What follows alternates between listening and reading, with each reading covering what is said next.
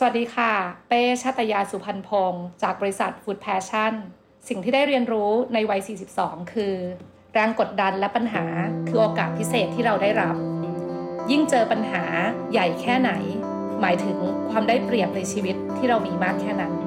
Listen to the Cloud เรื่องที่ The Cloud อยากเล่าให้คุณฟัง Coming of Age บทเรียนชีวิตของผู้คนหลากหลาย และสิ่งที่พวกเขาเพิ่งได้เรียนรู้ในวัยนี้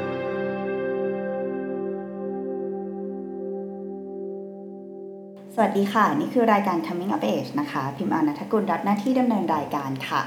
สำหรับแขกรับเชิญของเราในวันนี้เป็นทายาทธุรกิจครอบครัว อายุมากกว่า 30 ปีแล้วนะคะ แล้วก็ถ้าในช่วงวิกฤตถ้าใครแบบว่าติดตามเนี่ยจะเห็นได้ว่าเป็นธุรกิจที่ปรับตัวอย่างมากในช่วงวิกฤตที่ผ่านมานี้นะคะ ก็ขอต้อนรับคุณเป้ชาตยาสุพรรณพงศ์ค่ะทายาทรุ่น2บาร์บีคิวพลาซ่าสวัสดีค่ะ สวัสดีค่ะ สวัสดีค่ะคุณเป้ สวัสดีค่ะคุณนับ ค่ะ เดี๋ยวเริ่มเลยดีกว่า ถ้าสมมติว่าให้ให้คุณเป้แบบว่า รวบรวมความรู้สึกทั้งหมด แล้วถ้าสมมติว่าจะต้องมอบให้ปีที่ผ่านมาเป็นปีแห่งอะไรสักอย่าง ไม่ว่าจะเป็นแบบความรักการงานการเงินอะไรเงี้ย คุณเป้จะมอบให้มันเป็นปีแห่งอะไรคะเป็นปีแห่ง เป็นปีแห่งโอกาส ค่ะค่ะเป็นปีแห่งโอกาส เพราะว่าเอิ่ม ถ้าไม่มีโควิดมา เราคงไม่มีโอกาสได้ทำอะไรหลาย ๆ อย่าง ที่เราลองทำในวันนี้ เนื่องด้วยทรัพยากรของเรานะคะ resource focus mindset ของตัวเราเองและคนในองค์กรก็จะมุ่งไปกับในการทำสิ่งเดิม เราเรียกอันว่าแม่น้ำสายเดิม แม่น้ำสายหลักของเรา ก็เหมือนกับที่มีสำนวนที่ฝรั่งชอบพูดใช่ไหมคะว่าถ้ามีประตูบานหนึ่งปิด มันก็จะมีหน้าต่างบานหนึ่งที่มันเปิด ก็คือโอกาสของเราก็คือว่ามันมีโอกาสที่ประตูบานนั้นน่ะมันถูกปิดลง เราเลยได้โอกาสที่จะไปเปิดหน้าต่างบานใหม่ ๆ ออกมากมายอะค่ะ อย่างบาร์บีคิวพลาซ่าก็เป็นธุรกิจร้านอาหารเนาะเรียกได้ว่าแทบถูกล็อกดาวน์ยังไงก็โดน ได้ค่ะ และและโดนเป็นแบบว่า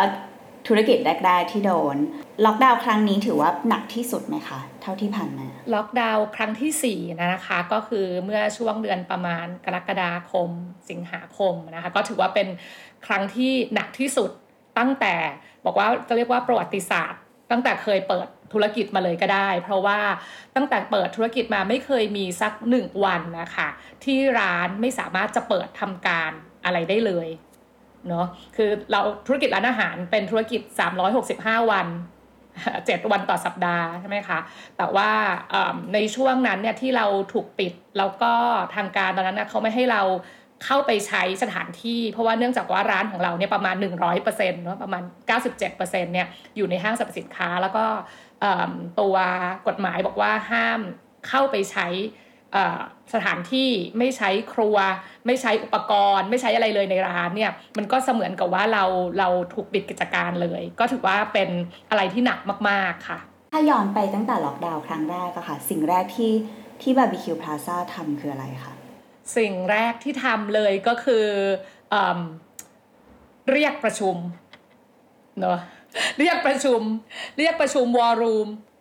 นะคะเราก็ตั้งตั้งวอรูมแล้วก็มีวอรูมกันกันทุกครั้งอะค่ะสำหรับการมีมีวิกฤตเพื่อจะรับมือในในทุกเรื่องนะคะจริงๆแล้วไม่ใช่เฉพาะแค่โควิดก็ทุกครั้งที่มันมีเหตุการณ์อย่าง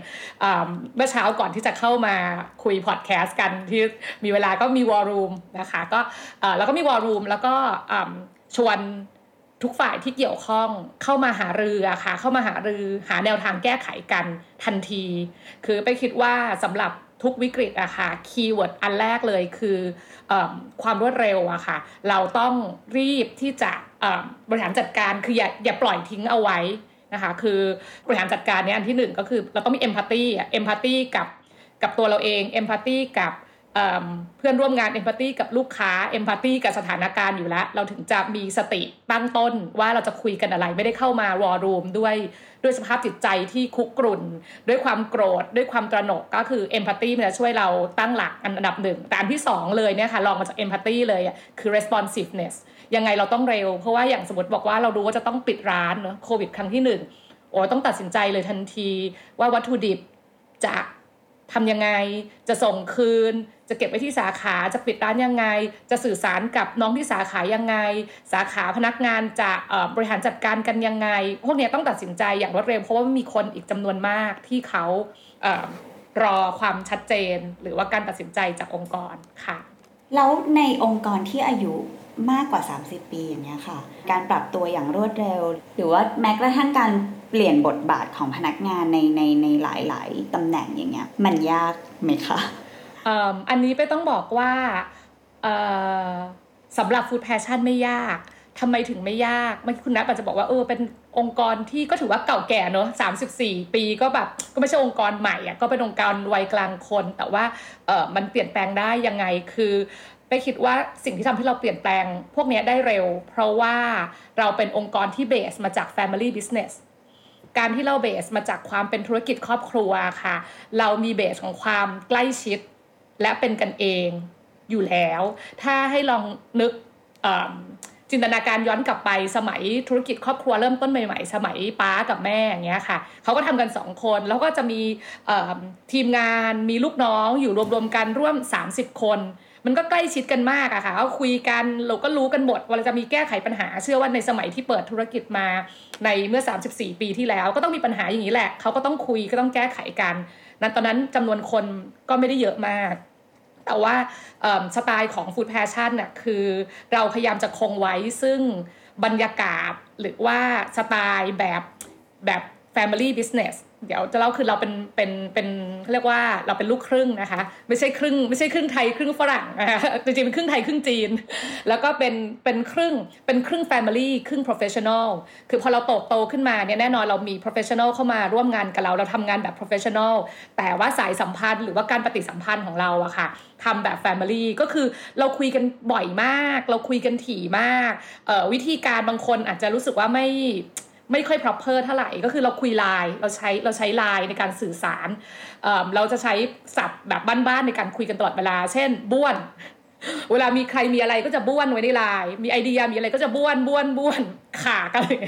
เอาไว้ในไลน์เพราะฉะนั้นเนี่ยคือมันคุยกันได้ตลอดเวลาดังนั้นเวลาเรียกวอลลุ่มหรือเรียกอะไรเงี้ยมันไม่ได้เป็นแบบวอลลุ่มวอลลุ่มแบบพิธีรีตองจะจ่าเนอะแบบแบบพิธีรีตองจัดจัดนะคะ เราก็ ก็เลยคุยได้เลยอะค่ะ ก็เลยทำให้อะพอวอลลุ่มปั๊บอะใครต้องทำอะไรก็ตัดสินใจ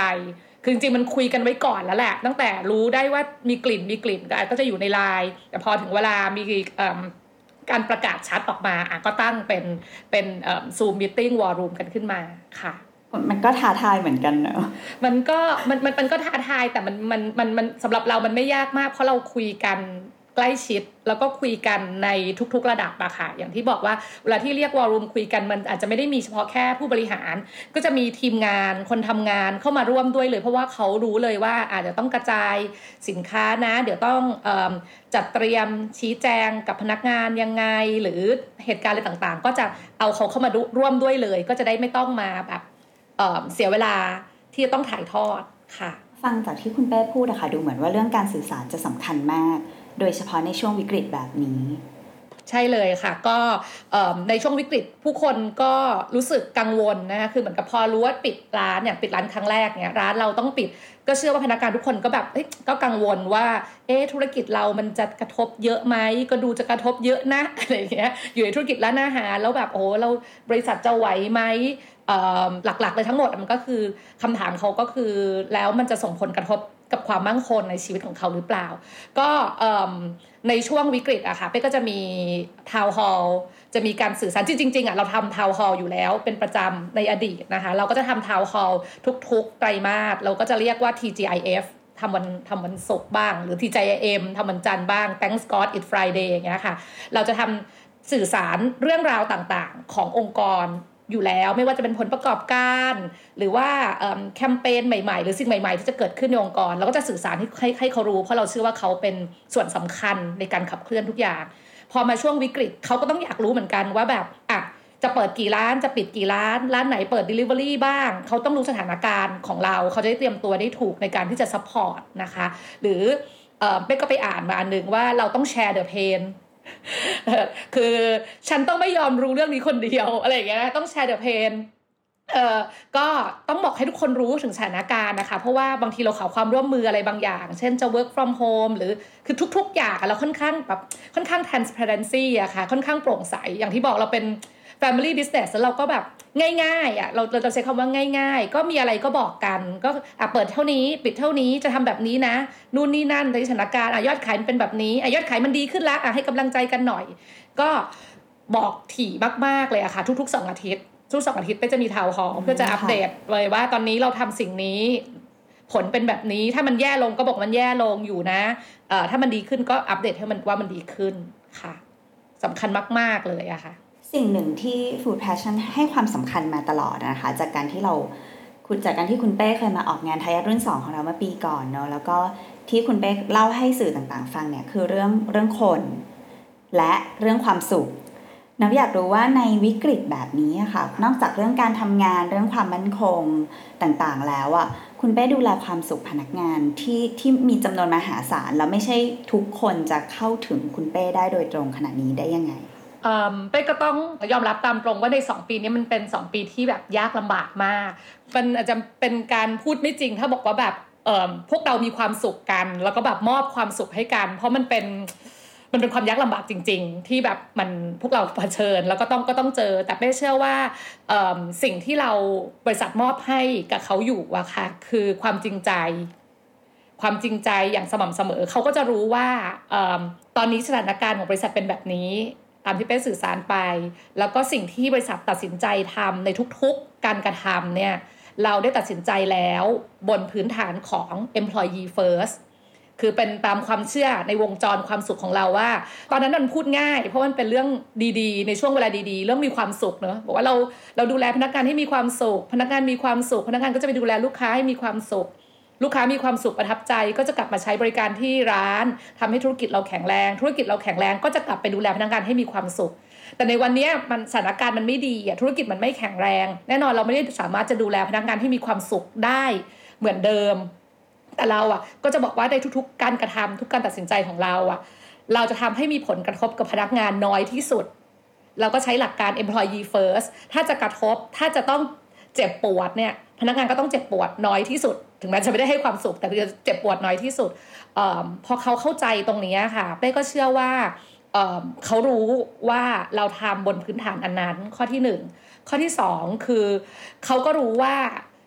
ในอดีตที่ผ่านมาเหมือนเราหยอดกระปุกอะค่ะเราเคยทำดีด้วยกันมาสม่ำเสมอเราหยอดกระปุกเติมความสุขเติมความสุขเติมความสุขกันเข้ามาอย่างสม่ำเสมอ แล้ววันนี้เราอาจจะต้องถอนอะไรบางอย่างออกมา เขาก็ พอที่จะยอมรับได้ เพราะว่าในกระปุกมันมี แล้วก็มีความเชื่อมั่นว่าบริษัทจริง ๆ แล้วเขาเชื่ออย่างนั้นจริง ๆ ในเรื่องของการเติมความสุข แล้วก็สุดท้ายเนี่ยอย่างเมื่อปลายปีที่แล้วอะค่ะ 2020 ที่เรามีโควิดระลอกหนึ่งแล้วก็ระลอกสองนิดๆอะค่ะปลายปี สุดท้ายก็อย่างที่บอกพวกเราก็กลับมาช่วยกัน จนทำให้บริษัทเนี้ยกลับมามีกำไร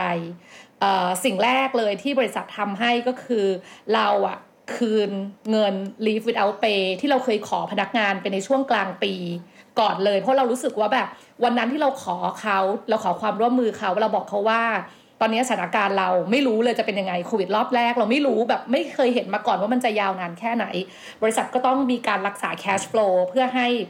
ตัวองค์กรและพวกเราทุกคนอะอยู่รอดไปจนถึงสิ้นปี วันนั้นก็พูดแค่นั้นเลยไม่ได้บอกก็ทุกคนก็ ก็ยินดีไม่รู้ยินดีหรือเปล่าก็ยอมรับแล้วกันเนาะยินดีแล้วก็ยอมรับที่จะช่วยเหลือองค์กรก็รีวิดเอาเปกันตามสัดส่วน ตัวเล็กก็โดนน้อยหน่อยอพี่โตโตผู้บริหารก็เสียสละมากหน่อย ก็ทำแบบนี้ แต่ว่าพอตอนจบอะบริษัทรู้แล้วว่าณสิ้นปีอะ cash flow บริษัทโอเคละบริษัทมีมีมี cash flow ที่แข็งแรงกลับขึ้นมาละ มีผลประกอบการมีกำไรละ ก็เลยทำคืน ตัวนี้ให้กับพนักงานไปเพราะเราเชื่อว่ามันจริงๆมันคือสิทธิ์ของพนักงานมันคือเงินเดือนที่เขาพึงจะได้รับเต็มอะไรเงี้ยค่ะ แล้วก็หลังจากนั้นก็ส่วนที่เหลือก็จะมีโบนัสให้อาจจะไม่ได้มากเหมือนทุกๆปีเนื่องจากผลประกอบการมันมันไม่ได้ดีเท่ากับปีอื่นๆ ก็ก็มีตัวนี้ให้ ซึ่งพอทำสิ่งนี้แต่ก็มันก็เป็นการตอกย้ำแล้วค่ะทุก ๆ กิจกรรมทุกๆการตัดสินใจมันมันกำลังบอกว่าสิ่งที่คุณพูดอะไอ้วงจรแห่งความสุขของคุณน่ะ มันเป็นเราทำจริง ไม่ใช่แค่แบบคำสโลแกน ก็เชื่อว่าไอ้พวกการกระทำแบบนี้ค่ะ เล็กๆ น้อยๆเนาะก็มันอาจจะทำให้พนักงานรู้สึกมั่นใจหรือว่าเชื่อใจในตัวองค์กรในช่วงเวลาวิกฤต ในในวัย 42 ปีอะค่ะ สมมติว่าถ้าพูดในเชิงว่าเป็นผู้บริหารคนหนึ่งคุณเป้มองว่าตัวเองเติบโตขึ้นยังไงบ้างคะในวัย 42 ปีก็ รู้สึกว่าตัวเองอจริง ๆ แล้วความรู้สึกในวันแรกที่เข้ามาทำงานแล้วก็รับตำแหน่งนี้นะคะ กับวันนี้จริง ๆ มีเรื่องหนึ่งที่รู้สึกเหมือนเดิม คือเป้รู้สึกว่าตัวเองเอไม่ได้เป็นคนเก่ง เป้เป็นซีอเป้จะชอบบอกว่าตัวเองเป็นซีอสายอาร์ตเพราะว่าจริง ๆ เราไม่ได้เรียนมาตรงสาย คือเอเรียน อักษรศาสตร์ เอกภาษาอังกฤษวรรณคดีอังกฤษโทรการละครบรรลักษศาสตร์เงี้ยค่ะ จริงๆ อยากเป็นนักบัลเล่ก็คือไม่ได้เรียนตรงสายเลยแต่ว่า ด้วยความที่สุดท้ายแล้วเนี่ยก็เป็นลูกคนโตด้วย แล้วก็อยากกลับมาช่วยคุณพ่อคุณแม่ ก็เลยคิดมาตลอดเหมือนมีปมมาตลอดว่าตัวเองไม่ได้เรียนบริหารไม่ได้เรียน business ไม่ได้เรียน MBA อะไรเก่งๆ มาตรงตลอด เราก็จะเลยรู้ว่าเราไม่ไม่ใช่นักบริหารธุรกิจที่เก่ง แต่เราทำหน้าที่กันเราทำหน้าที่เป็นผู้จัดการทีมละกัน เราเป็นหน้าที่ที่จะรีครูดนักเตะเก่งๆ ให้เขาเลือกมาเตะกับทีมเรา แล้วก็มีหน้าที่ที่จะสร้างสภาพแวดล้อมของทีมอะให้มันดี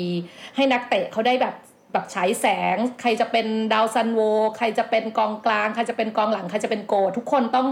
ต้องได้ฉายแสงเต็มศักยภาพ แล้วก็ให้นักเตะทั้งทีมเขาเขาสามัคคีกัน แล้วก็สามารถบรรลุเป้าหมายขององค์กรได้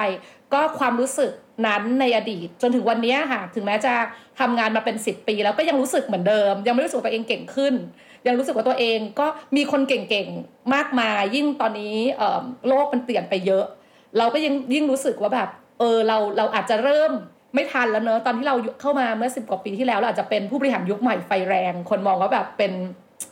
Gen X ปลายปลาย Gen Y ต้นต้นตอนนั้นรู้สึกว่าเป็นแบบเอ้ยเป็น CEO ที่เป็น Gen Y นะโอ้โห แบบทันสมัยมาก ผ่านมาสิบกว่าปีเฮ้ยเราเราเราเริ่มไม่ทันละเราเราเริ่มไม่ทันแล้วเราก็เลยรู้ว่าเออจริง ๆ แล้วบทบาทหน้าที่ของเรามันต้องเป็นแบบนี้แหละ มันต้องเป็นเอ่อ manager เป็นโค้ชของทีม แล้วก็ recruit นักเตะเก่งๆ หรือนักเตะรุ่นใหม่เข้ามาค่ะ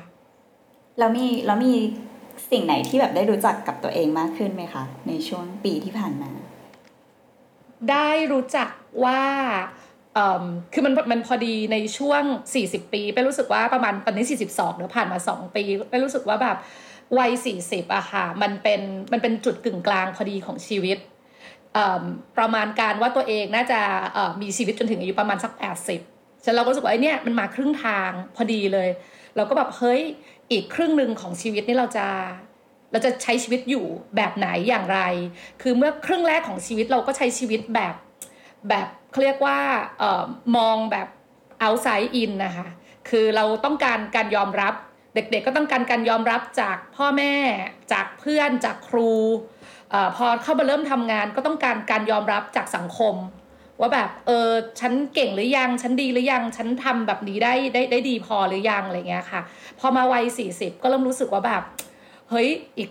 ตั้งครึ่งหนึ่งของชีวิตแน่แบบเราจะอยู่ยังไงให้เราให้เราไม่เหนื่อยเราจะวิ่งไล่แบบนั้น หรือสภาพสุขภาพ สภาพกาย สุขภาพกาย สุขภาพใจเราจะเป็นยังไง ก็เริ่มมองว่าเราเราสงสัยเราต้องมองมาจากแบบเขาเรียกว่า inside out inside out ไปก็คือเออเราไม่ได้ไปแคร์ว่าคนอื่นจะคิดยังไง หรือเราไม่ต้องไไปทำตามคนอื่นนะแต่ก็คือคิดแล้วก็ทำแล้วก็ยอมรับในตัวเองเออจริงๆ จะประบอกว่าในช่วง 40-42 ประกอบกันหลายเรื่อง พอดีมันมีจุดเปลี่ยนในชีวิตของเป้พอดีตอนช่วงเมื่อปลายปีที่ผ่านมาเป้ไม่สบายไม่สบายมากเลยสบายมาก ก็เป็นจุดหนึ่งเหมือนกันที่ทำให้เราแบบพร้อมกันกับอายุ 40 เนี่ย reprioritize ชีวิตว่าแบบเอออะไรกันแน่คือสิ่งที่มันมันสำคัญที่สุดในชีวิตเราตอนนี้ จัดตารางเวลาชีวิตใหม่หมดเลยแปลว่าเมื่อก่อนเป็นงานอันดับแรกเหรอคะอันดับแรกๆใช่เลยอะเมื่อก่อนก็จะเป็นแบบเป็นงานจะทำงานเยอะมากอะไรเงี้ยค่ะ ตอนเย็นก็จะแบบมีดินเนอร์มีงานมีอะไร พอเรารู้ว่าเราแบบไม่สบายเนอะก็เป็นเหมือน wake-up call อะค่ะ ว่าแบบเออ ตอนนี้เราต้องใช้เวลากับครอบครัวกับคนที่เรารักกับลูกหลักๆ เลยกับลูกลูกเล็กสองคนเก้าขวบคนหนึ่งห้าขวบคนหนึ่งเราต้องใช้เวลาตรงนี้ที่จะมนั่นแหละมีเวลาที่มีค่ากับเขาแล้วก็ได้สอนเขาอย่างอย่างอย่างจริงจังเขามาสอนเขาอย่างจริงจังคือก่อนหน้านี้ไปมองว่าแบบการที่เป็นพ่อแม่ที่ดีคือเป็นตัวแบบอย่างที่ดีให้กับลูก เป็นโรโมเดลซึ่งอันนั้นก็ถูกอยู่นะคะ คือเด็กๆเเขาก็สังเกตเห็นในทุก ๆ กิจกรรมในทุกการกระทำของเราอยู่ล้วแต่เป้พอมามีเรื่องนี้เป้รู้สึกว่ามันไม่พอเป้รู้สึกว่าอันนั้นอะมัน by default คือเหมือนปล่อยไปตามธรรมชาติ เราเป็นยังไงเขาก็จะซึมซับแบบนั้น แต่วันนี้เรารู้สึกว่าแบบเอ้ยเหมือนเราเราเริ่มตระหนักว่าเรามีเวลาบนโลกนี้จำกัดอะเราก็เลยต้องเริ่มแบบทำแบบจริงจังก็คือทำแบบ by design ก็เลยเริ่มที่จะ เนี่ยใช้เวลาอยู่กับเขาสอนเขาพูดคุยกับเขาในหลักการใช้ชีวิตหลักๆ ที่เราอยากจะให้เขาได้ไปจากเราแบบแบบตรงไปตรงมาไม่ต้องแปลความอะเพราะเด็กเขาเขายังเด็กอยู่เนอะสมมติถ้าเกิดเราไม่อยู่วันเนี้ยสมมติว่าวันวันวันพรุ่งนี้เราไม่อยู่เนี่ย อย่างน้อยๆเนี่ยเขาได้คำคำนี้ไป โดยที่เขาไม่ต้องแปลความว่าอ๋อวันนั้นเห็นแม่ทำแบบนี้เป็นเวลานานๆนานๆนานๆอ๋อแม่พยายามจะสื่อสารหรือจะสอนเราเรื่องนี้ อยากให้เขา ได้คำที่เราตกผลึกไปให้เขา แล้วเขาจำไว้ว่าเออคำนี้คือคำที่แม่เราสอนอืมงั้นคือแบบนอกจากนอกจากตัวคุณเป้เองที่เปลี่ยนไปแล้ว บทบาทความเป็นแม่ก็ก็เปลี่ยนไปเหมือนกันเนาะเปลี่ยนเปลี่ยนมากเลยค่ะในช่วงนี้ก็เอ่อเหมือนก็ถามลูกว่าแบบเออแม่แม่เปลี่ยนไปไหมลูกก็บอกว่าเออแม่เปลี่ยนไปมากบอกว่า บอกว่าเดี๋ยวนี้แม่ไม่ทำงานหนัก ลูกสาวเขานะพอเวลาคุยกันบอกว่าเดี๋ยวนี้เดี๋ยวนี้แม่ไม่ทำงานหนัก แม่บอกว่า ไม่ใช่นะ แม่ไม่ได้ไม่ทำงานหนัก แต่แม่ทำงานที่สำคัญมากกว่า ซึ่งงานที่สำคัญตอนเนี้ยค่ะก็คือเอ่ออยู่กับพวกเขาเอ่อใช้เวลากับพวกเขาส่วนงานที่บริษัทอะค่ะก็เปลี่ยนไปเหมือนกัน คือเราก็เริ่มเลือกที่จะทำในสิ่งที่เอิ่ม only the CEO must do can do หรือว่า should do ก็คือเราจริงเรามีทีมงานที่เก่งมากอยู่แล้ว อย่างที่เรารู้แต่บางทีเราก็จะแบบ เวลาเราทำก็สนุกไปกับทีมอะอยากทำด้วยสนุกก็เราก็เป็นคนแบบเออเราเราเราชอบทำอะงานเล็ก ๆ เราก็ชอบทำแต่จริง ๆแล้วเนี่ยเอิ่มถ้าเราทำแบบนั้นนะเวลาเราจะไม่มี ถ้าเราทำทุกอย่าง เวลาเราจะไม่พอ แล้วตอนนี้อย่างที่บอกเวลาเราจำกัด เราก็บอกว่าแบบ เอ้ยถ้างั้นเราก็เลยเอ่อ เหมือนปรับโฟกัสของตัวเองมาทำในสิ่งที่เฉพาะเราเท่านั้นเนาะที่ที่จะทำเรื่องนี้ได้ อืมเช่น พวก succession planning พวก sustainability หลักๆ ขององค์กร พวกเชิงโครงสร้างใหญ่ๆ ขององค์กรอย่างเงี้ยค่ะ พวกที่ต้องคุยกับ shareholder investor อะไรพวกเนี้ยก็ก็เลยเปลี่ยนมาทำแบบนั้น ก็จริง ๆ ก็ทำให้แบบชีวิตก็มีเวลามากขึ้น หรือว่ามีโฟกัสในเรื่องใหญ่ ๆ มากขึ้นค่ะค่ะ ทีนี้อยากรู้ว่าในช่วงแบบถ้าช่วงแบบปีสองปีที่ผ่านมามันก็ตรงตรงกับวิกฤตโควิดนะเนาะอยากรู้ว่าคุณเป้แบบ มันมีเรื่องอะไรที่มันเคยเป็นคอมฟอร์ z โซนของคุณเป้แล้วพอมาเจอช่วงเนี้ยมันทำให้ตัวเองต้องออกจากคอมฟอร์ z โซนแล้วมาเรียนรู้อะไรใหม่ๆบ้าง เรื่องเรื่องไลฟ์นี่ถือว่าเป็นเป็นการออกจากคอมฟอร์ z โซนตัวเองเหมือนกันไหมคะเออจริงๆแล้วถ้าเลือกเลือกเรื่องทำอะไรใหม่ ๆ คือ Food Passion หรือ Barbecue Plaza เอ่อ มี DNA ของความกล้าบ้าบิ่นอยู่แล้วอะค่ะ เราจะทำอะไรแบบแบบค่อนข้างค่อนข้างท้าทายก็ก็จะเป็นจะเป็น DNA ของคนในองค์กรอยู่แล้วเนอะคือกล้าให้ลองกล้าทำกล้าที่จะผิดพลาด อันเนี้ยอาจจะเป็นสิ่งที่เราเป็นมา แต่ถ้าบอกว่าอะไรที่มันออกจากคอมฟอร์ z โซนของเรา น่าจะเป็น reverse กลับมาค่ะ คือความที่เรา เงียบมากขึ้น เอ่อออพูดน้อยลง หรือทำน้อยลง เอ่อคือคือคำว่าทำน้อยลงไม่ใช่ว่าไม่ทำนะคะ แต่ว่าหมายความว่า เอิ่มช้าลงอะค่ะแต่ในความช้าลงเดี๋ยวก็เดี๋ยวทีมงานเราฟังเขาจะบอกว่าอะไรกันเราพุทธชั่นช้าลงหรอคือเราเราไม่ได้ช้าลงแบบช้าลงนะแต่ว่าเหมือนช้าลง step หนึ่งแล้วกัน กว่าเมื่อก่อน คือดึงตัวเองให้ช้าลง step หนึ่งเอ่อกว่าเมื่อก่อนเพื่อที่จะคิด เมื่อก่อนเนี่ยคิดแล้วพูดเอ่อคิดพิมพ์เลยใช่ไหมเราบอกว่าเราชอบบ้วนกันในไลน์คิดพิมพ์เลย คิดพิมพ์เลย ช่วงหลังๆ เราก็จะแบบคิดพิมพ์ไม่ส่ง ทิ้งไว้ข้ามคืนอ่าทิ้งไว้ข้ามคืนค่ะมาอ่านดูอีกที โอ้ก็ rewrite กันใหม่ ดีนะเนี่ยที่ไม่ส่ง ดีนะเนี่ยที่ไม่ส่งเลยอะ rewrite กันใหม่บางทีไม่ต้องส่งเลยก็ได้ จบไปแล้ว อะไรอย่างเงี้ย ซึ่งอืมซึ่งค่ะเอิ่มสมัยก่อนอาจจะรู้สึกว่าแบบไม่ได้ มันต้องเดี๋ยวนี้เลย มันต้องจัดการต้องเสร็จแต่ความจริงแล้ว เราก็รู้สึกว่า เออเอิ่มนอนปัญหาไม่ว่าอะไรก็ตาม นอนนอนไปตื่นนึง เดี๋ยวพรุ่งนี้มาว่ากันใหม่ ก็ช้าลงหนึ่งวันช้าลงหนึ่งวันตอนชีวิตในวัย42คือช้าช้าลงหนึ่งวัน delay หนึ่งวัน delay หนึ่งวันซึ่งซึ่งเป็นซึ่งเป็น headline ที่ดีเลยค่ะ ซึ่งถูกต้องนะคะเพราะว่าจริง ๆ แล้วหลาย ๆ ก็คือเรื่องของสติเนอะก็หลาย ๆ เทคนิคหรือหลักสูตรที่เอามาแปลเป็น business skill หรือว่าเป็น leadership skill ก็คือการเว้นช่องว่างระหว่างเอ่อ action reaction อะไรอย่างเงี้ยค่ะว่าแบบเออเว้นช่องว่างเอาไว้ ให้ได้มากที่สุดมีมีหน่วงช่องว่างอันนั้นเอาไว้ดีเลย์เอาไว้ค่ะอยากรู้ว่าอันนี้ ตอนอันนี้นับถามย้อนไปนิดนึง คือถ้าสมมติธุรกิจอายุ 30 ปี ก่อนหน้านี้ก็น่าจะเจอธุรกิจเอ่อวิกฤตเศรษฐกิจมาแล้วเนอะครั้งนั้นมันมันไม่หนักเท่านี้ใช่ไหมคะถ้านับเป็นวิกฤตเศรษฐกิจตอนต้มยำกุ้งใช่ไหมคะ ตอนนั้นสมัยนั้นเป้จะยังไม่ได้เข้ามาเนอะเป็นสมัยคุณพ่อคุณแม่เป้คิดว่าคงหนักแต่ว่าไม่ได้หนักเท่านี้ เพราะว่าตอนนั้นเนี่ยมันกระทบกับเอ่ออุตสาหกรรม เฉพาะทางด้านการเงินไฟแนนซ์การเงินอ่ามันก็จะค่ะกระทบค่อนข้างจำกัด แล้วก็กระทบกับคนตัวใหญ่ คนที่มีมีฐานมีสายป่านเนาะก็เป็นเรื่อง structure แบบนั้น แต่ว่าครั้งนี้มันมันมันทั่วกันไปหมดเลย แล้วก็ที่สำคัญมันไปกระทบกับเรื่องสุขภาพมันกระทบกับตัวคนนะคะมันไม่ได้กระทบกับธุรกิจอย่างเดียวอะคือมันเป็นชีวิตของของผู้คนเลยแหละเนาะทั้งสุขภาพตัวคนที่ติดโควิด หรือคนที่เอิ่มไม่มีงานทำไม่มีจะกินก็กระทบไปหมดก็ถือว่าแบบคนละคนละสเกลเลย ถ้าคุณเป้ต้องให้คะแนนตัวเองเต็ม 10 ค่ะ ในการพาองค์กรผ่านวิกฤต คุณเป้จะให้เท่าไหร่ วิกฤตครั้งไหนอะคะต้องถามครั้งครั้งนี้ครั้งนี้นี้ละกันครั้งครั้งนี้ยังไม่ผ่านเลย ครั้งนี้ยังยังถือว่ายังไม่ผ่านวิกฤตเลยยังว่ายน้ำอยู่ในพายุเลยน่าจะยังให้คะแนนตัวเองไม่ได้ แต่ว่าถ้าจะให้ตอนนี้จริง ๆ น่าจะห้าเพราะมันอยู่ตรงกลางวิกฤต คือเอาที่เอาเอาเป็นว่าเรายังไม่จมแล้วกัน ถ้าเกิดจมแล้วก็คงเป็นหนึ่งติดลบอะไรอย่างเงี้ย แต่แน่นอนเรายังไม่ผ่านวิกฤตนี้ไปเลยอะค่ะ มันอีกครึ่งทางที่จะผ่านวิกฤตนี้ไปจนไปจนเรายั่งยืน ที่ที่ผ่านมาจากจากแบบการปรับตัวต่างๆของ Food Passion เนอะคุณเป้คิดว่ามีอะไรอยากกลับไปแก้ไขไหมที่เหมือนพอแบบทำมาหลาย ๆ ครั้งแล้วรู้สึกว่าเฮ้ยสิ่งนั้น ถ้าเราได้ทำอีกแบบหนึ่งมันอาจจะดีกว่า จริงๆก็หลายหลายอย่างนะคะว่าเเราอยากจะกลับไปแก้ไขแต่ว่าเรารู้อยู่แล้วว่ามันมันเราเราเราย้อนอดีตไม่ได้ฉันทุกๆครั้งทุก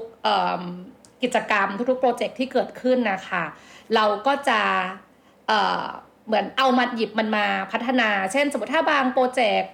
เกิดปัญหาในเรื่องของ process หรือว่า system ครั้งต่อไปเราก็จะเอา process กับ system มา run through มาจัดการให้ดีขึ้น แล้วก็ไปต่อบางโปรเจกต์เกิดขึ้นจาก communication ความไม่เข้าใจหรือบทบาทหน้าที่ของคนในทีม ครั้งต่อมามีโปรเจกต์ใหม่เกิดขึ้น เราก็ใช้การชี้แจงจัดสรรบทบาท หรือว่าวิธีช่องทางแนวทางการสื่อสารให้มันดีขึ้น มันยังไงทุกๆอย่างเป็นรู้สึกว่ามัน always มีสิ่งที่จะต้องพัฒนา หรือแก้ไขอยู่แล้วในทุกๆอันแม้จะเป็นสิ่งที่ประสบความสำเร็จก็ตามอะค่ะ เราก็ต้องมีแบบเหมือนมีมีเวที่มันจะต้องแก้ไข คุณเป้จะพูดอยู่เสมอว่าแบบการเปลี่ยนแปลงเป็นสิ่งสำคัญของการทำธุรกิจเนาะอยากรู้ว่าการเปลี่ยนแปลงครั้งนี้ค่ะ สอนอะไรกับคุณเป้บ้าง ก็อันอันแรกสุดเลยนะคะ คือ don't put all eggs in one basket บทเรียนราคาแพง คือถึงแม้เราจะโฟกัสแต่เรารู้ว่ามันก็มีสองสกูสองทฤษฎีเสมอเนอะว่า ทฤษฎีโฟกัสกับทฤษฎีแตกซ่านเมื่อก่อนเราก็จะบอกว่าเอ้ยเราต้องโฟกัส ถ้าเราไม่โฟกัสมันจะทำทำไม่ได้ดี เราก็เลยทุกสรรพกำลังขององค์กรก็จะทุ่มเทไปอยู่ที่ที่เรือเอ่อเรือธง ของเราเรือเรือใหญ่ของเรา จนเราไม่มีเวลาไปได้ explore อะไรเล็ก ๆ แล้วอะไรเล็กๆนั่นมักจะทำทำให้เกิดได้ยากอะค่ะ ก็วันนี้กลยุทธ์ของเราว่าเปลี่ยนอย่างชัดเจนว่าเราเปลี่ยนจากเราเน้น maximize growth นะคะบนหนึ่งเเรือธง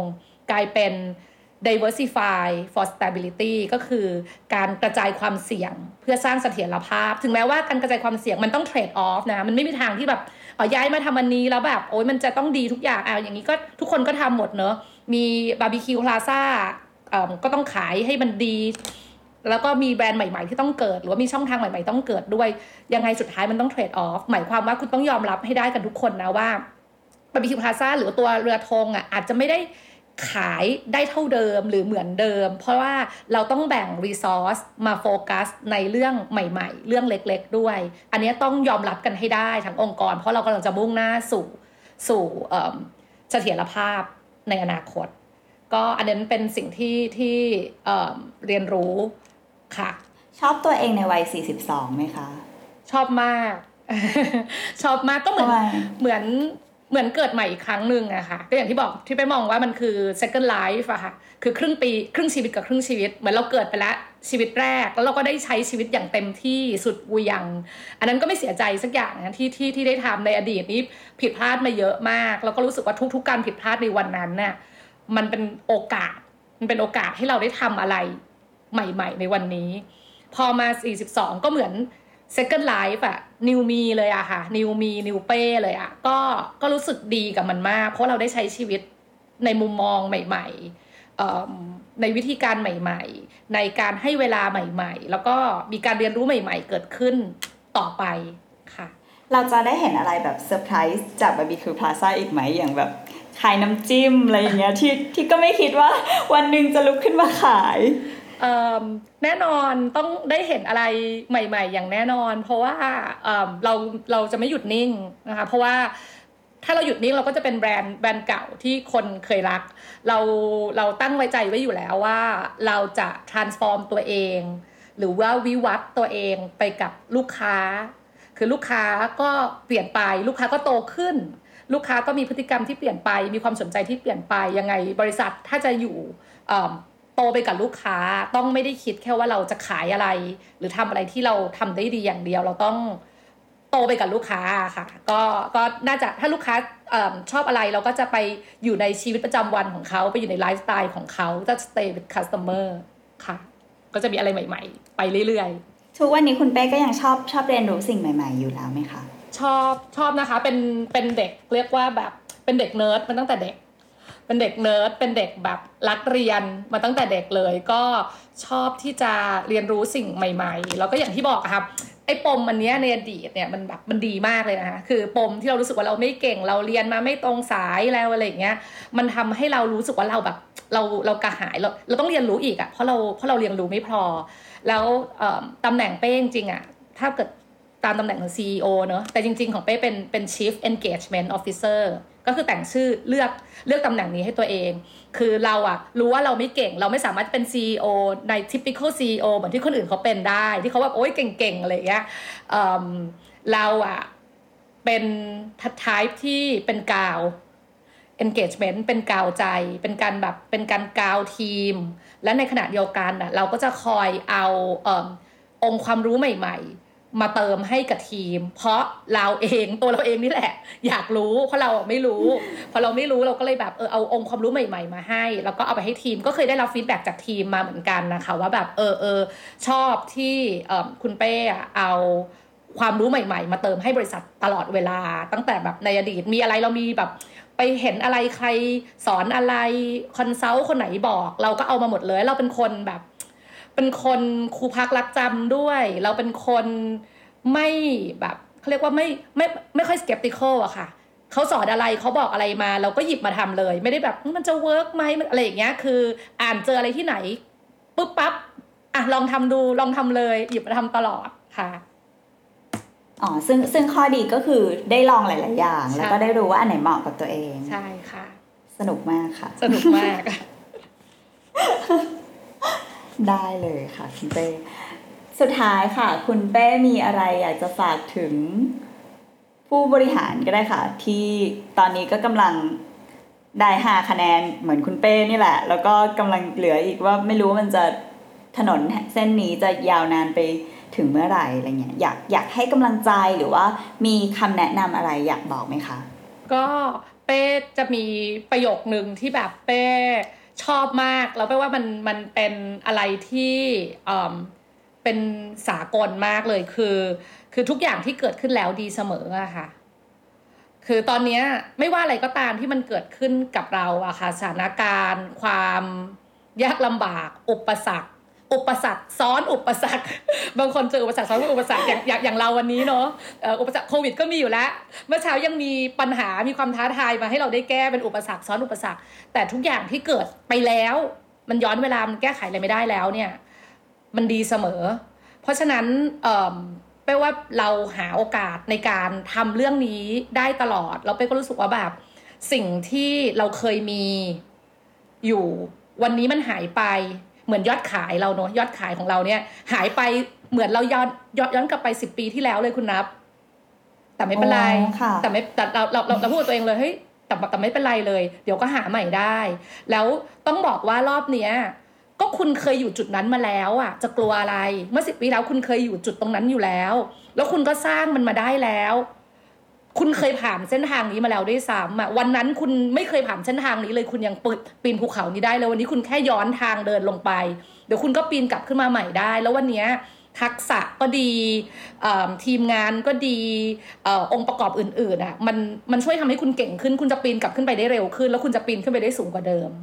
ค่ะโอเค นี่ก็คือบทเรียนของคุณเป้ในวัย 42 ปีนะคะ